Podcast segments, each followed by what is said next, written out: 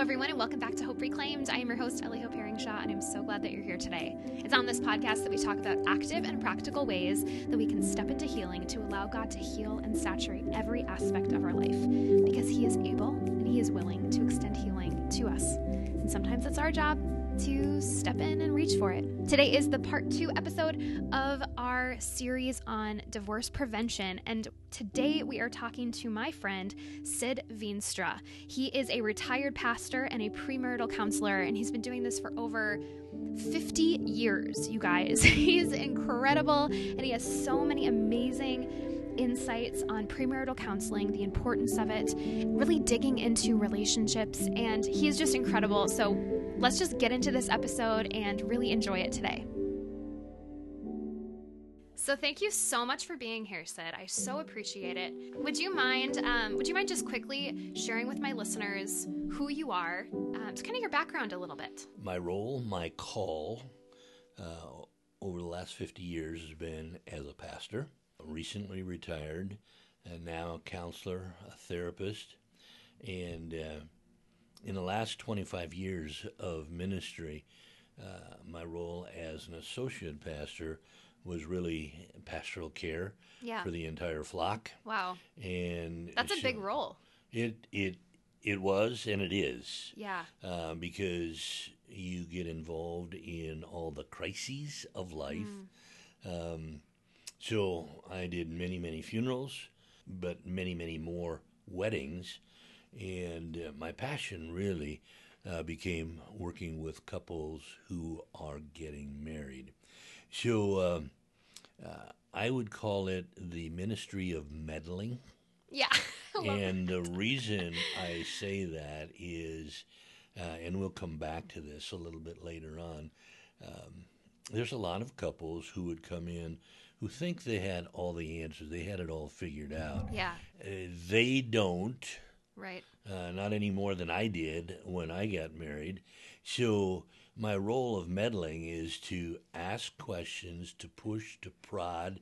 Along with uh, meddling comes mentoring, and along with mentoring comes a sense of encouraging and uh, trying to bring some meaning to this thing called marriage. Hmm. So I love encouraging and challenging couples.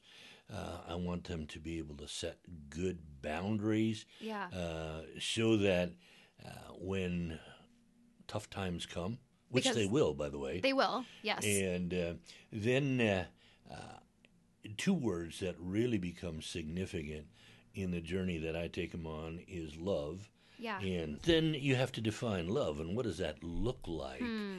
And how is that uh, really lived out? So we take a, a run at that and uh, ultimately come to a, um, a sense of what is a biblical uh, selfless love. And then uh, the second word that I think is as important or even more so yeah. is the ability to trust. Wow. And, uh, and trust. how do you trust and what does trust look like? And if you say, I trust this other person, um, what do they need to know that will erode that trust? And understand hmm. that once you begin to erode trust, to rebuild doesn't take you back to where you were it takes you back to below zero and you have to rebuild. So, what does trust look like? That is amazing. How so? How long have you been doing this? Uh, the last forty years. Wow. But uh, it has greatly increased and intensified uh, in the last 20 years hmm. uh, since I did my doctoral work in marriage and family and began to realize when I'm sitting with a couple, I'm not just talking to the couple about them, but I'm talking mm. to the hmm. couple about the sense of who and where they came from. So we talk a lot yeah. about family, family of origin, family yeah. systems, uh, which includes uh, sometimes grandparents, aunts and uncles, siblings, and other relationships that might get tucked into that. Family of origin becomes a significant part of this journey. Right. So can you say can you say more about why premarital counseling is important? What what is the need for this? If there's somebody who's listening to this podcast and maybe they're in a serious relationship or, you know, hope to be in one, why is premarital counseling important? Great question. I'll see if I can give you a great answer. My guess is you will. Number one, marriage is God's idea. yeah. And uh, I think if we look at this thing called marriage seriously and take it seriously, understanding that you know in God's sovereignty and and His planning and His creation, um, when He created Adam and Eve, He said, "This is the best of all creation." Um, now. It fell apart in chapter three of Genesis, and I get that. And uh, uh, we could do a whole exposition of that, which I will try to refrain from. But uh, number That's one, That's another podcast. That's another podcast. Uh, number one, um, marriage is God's idea. Number two, uh, this may not surprise you, but men are different than women. That doesn't surprise me. Doesn't surprise no, you. No, it doesn't. Um, and it shouldn't. But um, I, I think because of our, our societal uh, norms and biases and all that kind of stuff, when you say that, some people say, eh, I don't like that. But we are different. yeah. Uh, we're different in creation biologically, but I think we are emotionally, how we think, and uh, uh, it doesn't take away anything from male or female, uh, other than we're different. In Genesis 1:28, it says God created man, male and female. He created them in His image. Preach. That's both of them. Yes, Yeah. exactly. So, um, exactly.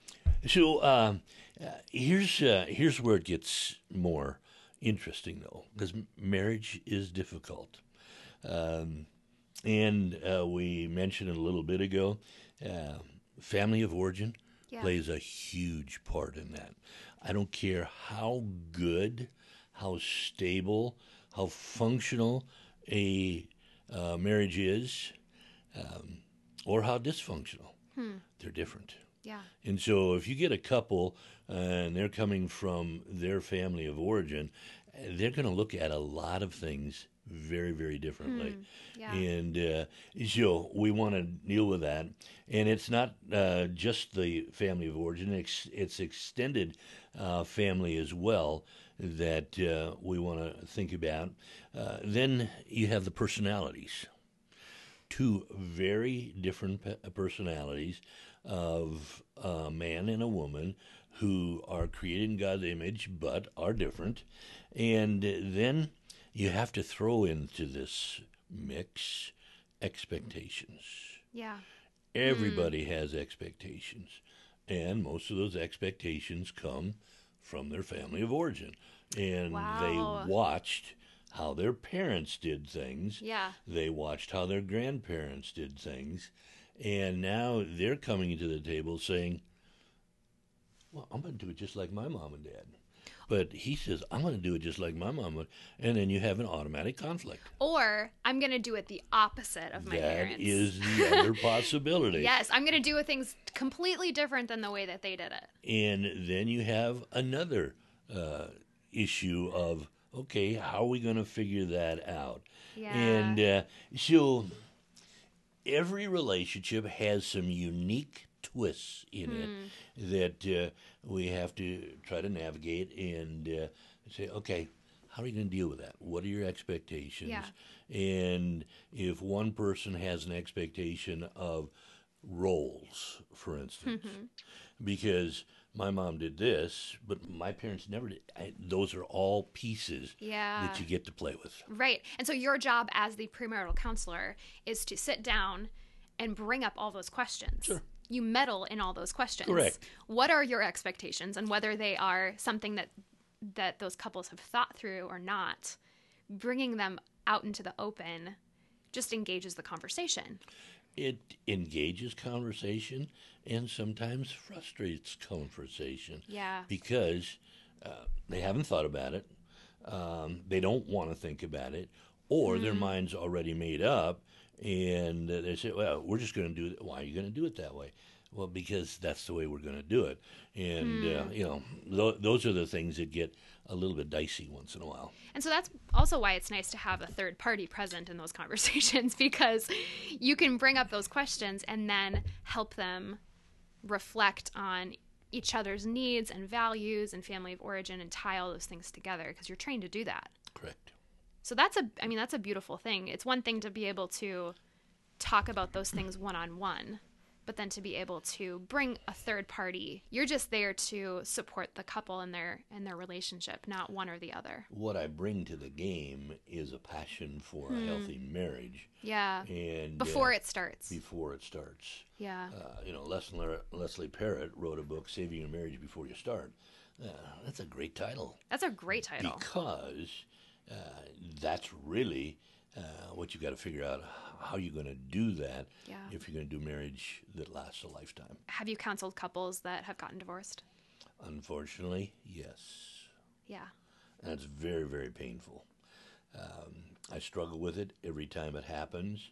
Um, I'm going to say that uh, my average is a little better than the societal norm, uh, and and I'm I'm doing that somewhat facetiously. But if it wasn't, I'd feel like I was wasting my time, and I don't want to waste my time, and I Yeah. don't want to waste a couple's time.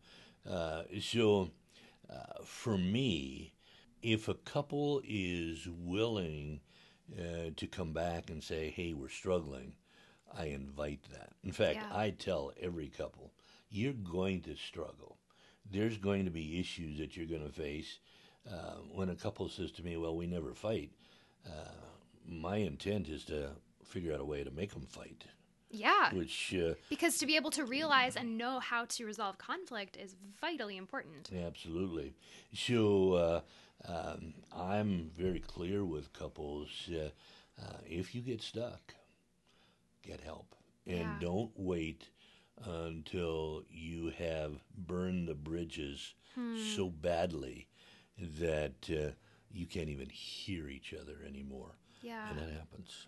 Yeah. See, the problem with trust is, um, I think I said this earlier, but the problem with trust is once you have broken it, you don't start at zero.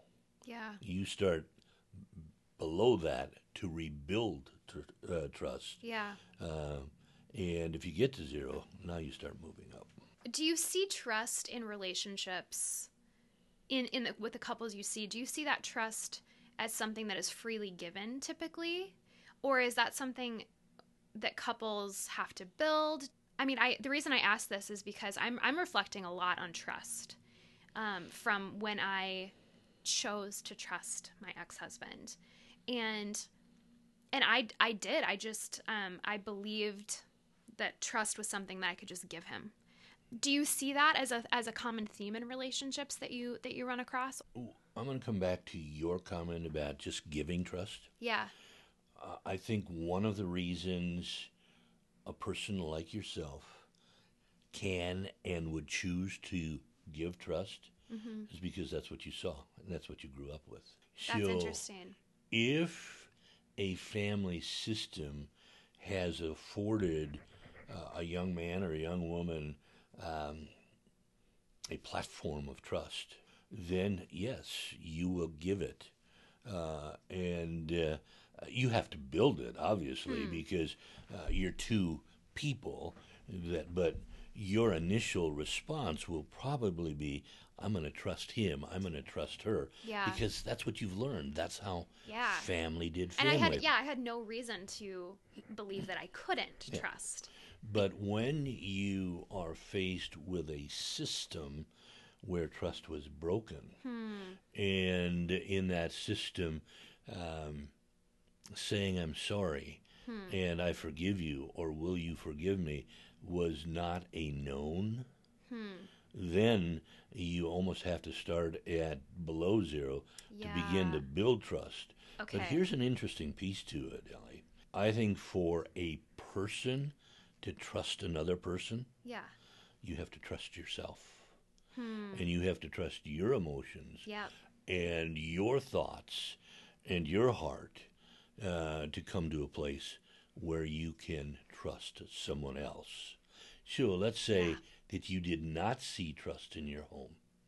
Hmm. You're going to be a whole lot more hesitant Yeah. to be able to trust somebody and uh, even to be able to trust yourself in a way. That's just a really good realization for me that it does have to do with the family of origin and then also your own experience. So family of origin is one thing, but then for somebody who's then who has gone through divorce that maybe be thinking about a new relationship, that there's a whole other level of There's a and you and and you work a lot with with um, with couples that have been divorced before. Is that Correct. Yes. Well, you uh, you kind of take the same perspective that their family of origin is a very significant piece of their journey, but you you are right. You have to expand it to the X factor, which Yeah. is a former uh, spouse, and uh, when there's divorce, guess what?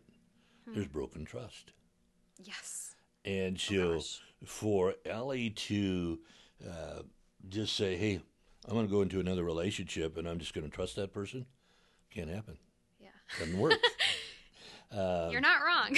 no, I've, I've figured that out and I haven't gone through it. Um, but you come to a point where can you trust somebody else? Hmm. But the answer to that is do you trust yourself Yeah. enough to trust that that person?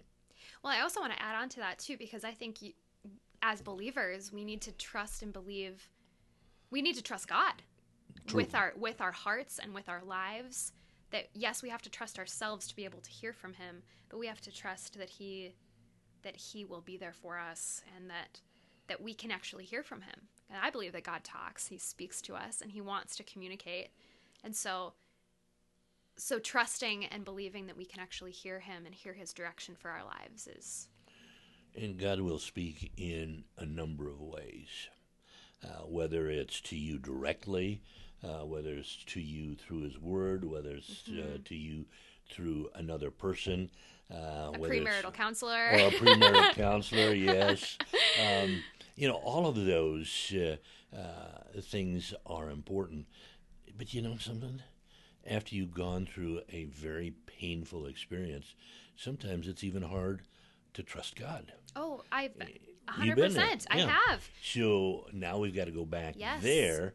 Uh, so it's not just trusting another person, uh, and it's not just trusting ourselves, but God, where are you in this thing, Mm-hmm. and how do I trust you? Or God, you led me through this. Yeah. Like, or, or or blaming Him for it. God, how how could you bring me through more hurt? Why why did this happen? And um, why didn't you save me from it? That's or why correct. didn't you save my marriage? Or make Him choose me? I've asked I've asked God all of those questions, and I think we need to really get to that point where we can talk to God about those things because He's not afraid of those hard questions.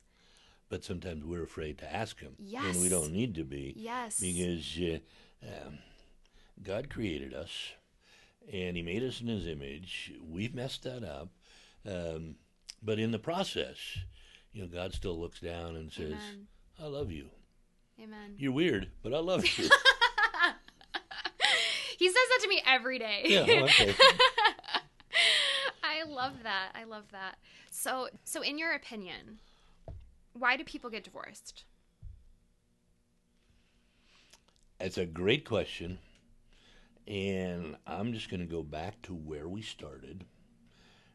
Uh, I failed to mention this earlier, but there's an interesting statistic. Uh, in Minnesota, the cost of a wedding, Oh gosh. the average Okay. cost, is $37,000. So uh, let's just make it a round off 40 grand. Easy That's a lot of money for a party. for a one day party. Yep. There is no investment in that 40 grand other than a husband and a wife come out of it with uh, uh, a label, Mr. and Mrs. Yep. Other than that, there's no investment. An important label. Oh, it's a great very- label. A wonderful label. Sure. I'm all for that label. So understand that. But Yeah. this statistic is even more telling. that less than 30% of the couples who will spend that amount of money Yeah. will do anything in preparation or investment in what follows. Now, 30% of people leaves 70% who have done no preparation yeah. or limited preparation and they haven't explored the issues of family system and all that stuff that comes into it. Yeah. And so something goes south. Yeah. And I say, how'd that happen? Right. And uh, uh, that's the unfortunate. So the why goes back to um, couples who are planning on getting married. Make sure you invest in your journey following the wedding. Those of you who have seen Prepare, mm-hmm. Prepare looks at nine core values. And you're, you're, this is a this is a program that you take couples through. It's called Prepare and Enrich. Is that right? Okay. And it's an assessment Yeah. that takes a look at where the couple is at in their mm-hmm. journey. And the core values, which include communication, conflict resolution, Yeah. uh, personality traits, finances, having fun together, actually dating, which would be a good idea, uh, sexuality, uh, family and friends. Oh, there's Yeah. an interesting construct. Uh, roles and spirituality. Those are the nine core values that they put to it. Okay. And let's say you've done no premarital counseling. You have expectations. Uh, everybody has expectations of communication, Yeah. good, bad, or indifferent. Everybody has expectations of money. I guarantee you, everybody has expectations about sexual intimacy, and probably of roles. Um, so all of those pieces fit into it, and if you haven't made Yeah. an investment and say, "Hey, uh, this is what we're going to do. This is how we're going to do it. Yeah. Let's explore it." Um, there's going to be trouble. Yeah. Now, there's going to be somebody who says, you know, we had no premarital counseling. My wife and I are two of those people. Yeah. Uh, we had a total of five minutes of premarital counseling. very, very extensive. Oh, five minutes, of Yeah. course. But I want to tell you, the first five years were tough because we had no idea what we were doing. So, you know, couples say the first year of marriage is the hardest year of your life. That's not a real good idea. If the first year is the hardest year of your life, that doesn't exactly set you up good for year two. right. So, yeah. um, I would rather say to a couple, you're going to have problems. They're there. yeah. uh, communication isn't going to be what you thought it was. And uh, uh, you might not have the number of dates, and uh, sexuality might not be. A, uh, there's going to be challenges. Yeah. Absolutely. But let's have fun in the process. Hmm. And let's do the work that uh, we can do Yeah. to make this work, to make year two a little better than Right. year one. right. And then, And then each each. Every year, year gets better. Yeah. why not get better? I mean, we're going to face hardship, whether that's personally, whether that's in a in a couple. I mean, fa- your your extended family may go through a hardship, but you know, we're we're not promised an easy life. Nope. And so so not just expecting the hard stuff, but being prepared for it when it comes. I, I don't. Uh, uh, the intent is not to say expect the worst. Uh, the intent is to say uh, things are going to happen. Yeah, knowing that it's going to are happen. what are your expectations to be able to navigate that in a healthy way, Hmm. to provide a sense of well-being that builds love Yeah. and builds trust. And if you build trust, you build love. It's just the Hmm. way it goes. That's beautiful. Yeah. I really like that. So, do you think that divorce can be avoided? Sure. And do you think uh, it can be avoided before marriage? I have to believe that. Yeah. Uh, I want to believe that. I want to believe that, uh, uh, you know, marriage being God's idea, understanding men and women are different, uh, knowing the family system plays a part in this, um, but the desire to prepare to do marriage in a healthy way that it can be avoided. It, Yeah. You can do this thing called marriage, and you can do it well. Um, if I didn't believe that, I think I would shut it down and say, "Hey, um, I'm just blowing smoke, and Right. I don't want to do that." So, um, a couple who really takes their vows, their covenant vows, Yeah. Seriously. And those vows say, I will be your husband for a lifetime. Yep. And I will be your wife for a lifetime. She Says, we're going to deal with the messy and we're going to deal with the fun and we're going to make it work. So I think it can be avoided from before a divorce can be avoided from before you hmm. get married but it's a mind thing that says hey this is not um, if you're buying a house you're buying a starter house Yeah. your fi- first house is starter house and five years later you're going to trade that in for a new one Yeah. we're not going to do that with husband and wife No. this is not a starter marriage. Although it, I don't know if you know that, but years ago that was a thought process. Why don't why don't couples start with the idea of a starter marriage, and uh, then grow into the real one? Well, you know, that's that's probably why a lot of people live together. I don't know. I'm just I'm I'm hypothesizing here. Maybe that's why people just try it out. Nope. We'll we'll try this for a while. We won't have the we're not going to have the the commitment. But we'll I mean there is a commitment. There's a commitment to people living together, but we're not going to have the marriage commitment. What what do you think about that? Uh, now you're meddling. Yeah, that's what I do too. that's probably Um, why we get along, Sid. The reality of living together uh, is supposed to do all those things to prepare you yeah. for marriage. Uh, the unfortunate piece about it is statistically, um, psychologically, emotionally, and physically, as far as the marriage, Yeah. getting married, uh, they end up in divorce much faster than couples who don't. Why do you think that is? Um, because they don't do their work. Hmm. Um, sexuality is uh, uh, something that uh, we all want, and uh, Yeah. so that's the focus. But we don't necessarily focus on communication. Uh, we don't focus on saying "I'm sorry" and "I forgive," and that's being broad and general. I get that, but that's part of it Yeah, there's a level to and that for uh, sure.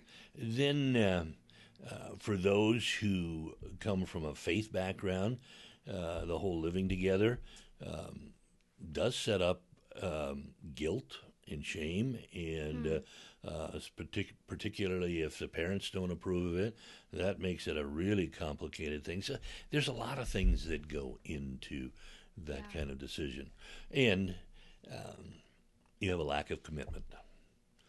There is there's commit. Yeah, we're going to do this together. We're but We signed a lease, we said yeah. you know, or we but bought a le- house. But a lease is a contract. Yeah. A house is a contract, A marriage is way more than a contract.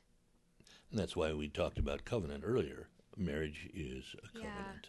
Yeah. So I think going back to your question, uh, are you willing to let your spouse know you, and do you know your spouse? Um, is there honesty and integrity in your relationship? Um, have you learned to fight fair? Hmm. There's one thing in fighting, but there's another thing in fighting fair. Um, went to a conference on Friday night, and the Parrotts were speaking, and they talked about fighting fair. And fighting fair means uh, there's not a win lose; Yeah. it's a win win. And how are we going to do that? And it's not a compromise always. No, but there is compromise. There, there is compromise. Yeah. um, to own our own part, uh, to respect our spouse. Um, you know, it's an interesting thing. We're created with two ears and one mouth. yeah. Uh, it suggests to me that maybe we need to learn to listen a little Yeah. bit better. And uh, uh, then there's uh, there's a piece walking a mile in somebody else's shoes. Yeah. That's called empathy. Empathy is being able to do that. Sympathy is feeling sorry for someone, but that doesn't do the same thing. Right. So, how do we uh, do um, fighting fair well? And then I mentioned earlier, and I'm going to come back to it. Um, get help when you need to.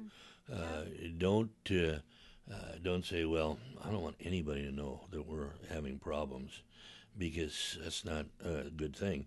Well, and that's shame. and if you're a Christian, obviously, you will never have problems, right? That's shame. That's another word for it. It's also stupid. Yeah. I mean, maybe that's a little that's a little strong, but that's not. But you said it, so that's Yeah. okay. and this is my podcast, so I can well, say what I want, too. right? No, but but there is such an importance in in being honest about what we're struggling with. When we bring things to the light, things can actually be healed in that. And so, bringing someone else into it who who isn't doesn't have you know who who is impartial in the fight to um, to speak truth into the relationship, to show the inconsistencies. That's so vitally important. I'm a huge fan of therapy. So to do that as a couple, I hope that I can do that someday. If, if, I get married again, I would love to do to do therapy with with my spouse, and just to bring someone else in and um, to fight those to fight those things fair, to fight the problems. I think I, I, I actually encourage couples uh, to get help, even if they don't need help. Yes. Just to sit down Just and talk with checkup. somebody. Um, both my wife and I have sought help because of certain issues that Yeah. have come up, and uh, um, I can't say it was the most fun thing I've ever done. oh, I'm sure. but it was uh, incredibly significant. Yes, it's for me and revealing. for us. It's revealing. Yeah. Yeah. I mean, I wouldn't I wouldn't say that therapy is fun. Nope. But I go there because it's because it, I know I know it's so important for who I'm being, who God wants me to be. Yep. To have somebody else speak into my life and and speak truth over me. So so uh, I think a big part of your meddling identifying and and maybe seeing red flags in relationships. And I know it's probably not your job to point them out, but it's maybe your job to sort of point them out. And I take that job very seriously. yes. So, um, what would you say are some red flags that you see where you sit as a premarital counselor? I think the uh, the number one issue uh, that I listen for is their ability or lack of ability to communicate. Yeah. Um, if we meddle, who speaks? Does he speak or does she speak? Or do they speak? That makes a whole lot of difference. So I watch for that. Yeah. Um, if one or the other doesn't, I mean, I literally, okay, slow down. I want to hear from him or her. Um, And so Hmm. That person will start talking, and all of a sudden, this person is back into it. Uh, That's a big issue. yeah. Um, so, uh, and a lot of times that's systemic. It comes out of uh, the family of origin, uh, but sometimes it's personality. So Yeah. then I look for and listen for an overdependence on a member of the family of origin, either mom or dad on either side. Hmm. If there's a overdependence, um, a bride to be uh, say, well, my dad always this, and I expect you to do that. Uh, look out. That's uh, that's going to be an issue. Or if there's a money trail coming in and it's not uh, um, addressed in a healthy way, uh, we need to be very, very careful with that. Uh, then uh, there's the unequally yoked uh, piece. Yeah. That's a very interesting uh, uh, thing to deal with. And You mean in terms of, of spirituality? Or just in I general? don't. In general, Okay. you know, spirituality is Yeah. one of them. Yes. But uh, uh, you get one person coming from a very wealthy family, Okay. another from a uh, poverty family, Okay. one that's very educated, one that's not, um, one that uh, uh, has a strong faith, one that doesn't have faith. uh, one that uh, really communicates well. I mean, all of those Okay, pieces. yeah. Um, I, I don't I don't want to limit it to just Yeah. this uh, believer unbeliever, although that's a significant Yeah. piece. But all of those things uh, need to become a part of the journey Yeah. that uh, a couple is on. Yeah, I mean, we, we do hear a lot about unequally yoked. I think in the in in the Christian world, Yep. in terms of, and I think that sort of the, a lot of times what people mean behind that is the the spiritual aspect. Are we equally yoked in in our spirituality? But you're saying that that goes so much deeper. That it's that it's um, socioeconomical. That it's It it's It it's your Yeah. yeah yeah. I mean, there's there's so much that plays into that, and so to be to have all that stuff, all of those things laid out and expressed and and talked about that there is there are inconsistencies and you'll there there will always be some sort of unequally yoked right Yep, i mean There you're not be. you're not marrying your i don't know yourself. yourself you're not marrying yourself And then you there's probably shouldn't Then there's probably some. No, they. I really regret when I hear somebody say, "Well, I won't work with somebody who's sexually active, or I won't work with somebody who do you mean other counselors that say Uh, that yeah. okay who are living together, or I won't work with somebody who is uh, um, unequally yoked." okay And, you know, let's say as a pastor in a church, I do that, and I tell them that, and the couple has one of two choices. One is, well, I'm not going back there, or two, to do it uh, their way, but that, uh, who knows? They're going to get married yeah and they're probably going to go somewhere else, maybe a uh, justice of the peace or whatever. Uh, they're not going to get the counseling. They're going to get married, and the struggles are going to begin. And uh, so, um, I can't save the world. I, I get that, but the couples that I work with, I want to give them a chance at doing life well. so when you see those red flags how do you address those with your with your couples I meddle. yeah Um, we talk about them, uh, and we talk about them in an honest way, so that um, they have to think about it. They have to talk about it, yeah and uh, my role isn't to change them. Hmm. Their role is to change them, or Yeah. it's God's role to change them into the persons they need to be to be uh, happily married. yeah um, I can just expose it. I can just Yeah. point it out. I can just say to them, "Hey, uh, here's what I'm hearing." Um, Hmm. Sometimes I just look at it and say, "I don't know where you're going. You're stuck. Hmm. I'm stuck. yeah What are we gonna do?" we're stuck yeah, and uh, and that's happened more than once. have you had couples that have called off their wedding I have okay what is what is that like for you most of the time. Right decision. really Oh yeah. okay I've never had an occasion where a couple has said, "No, we're not going to do this." Where I've said, "Man, that's a shame. That uh, you're so suited for each other." well and it's so much better to make that decision before you before you take your vows Yep. yeah I've never had a bride or a groom that hasn't shown up for their wedding.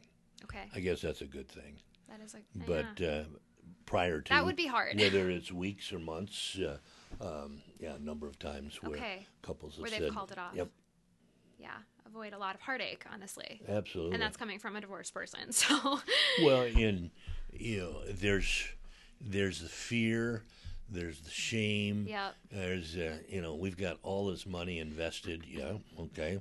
Doesn't make uh, yeah make it a reason for right doing the wedding.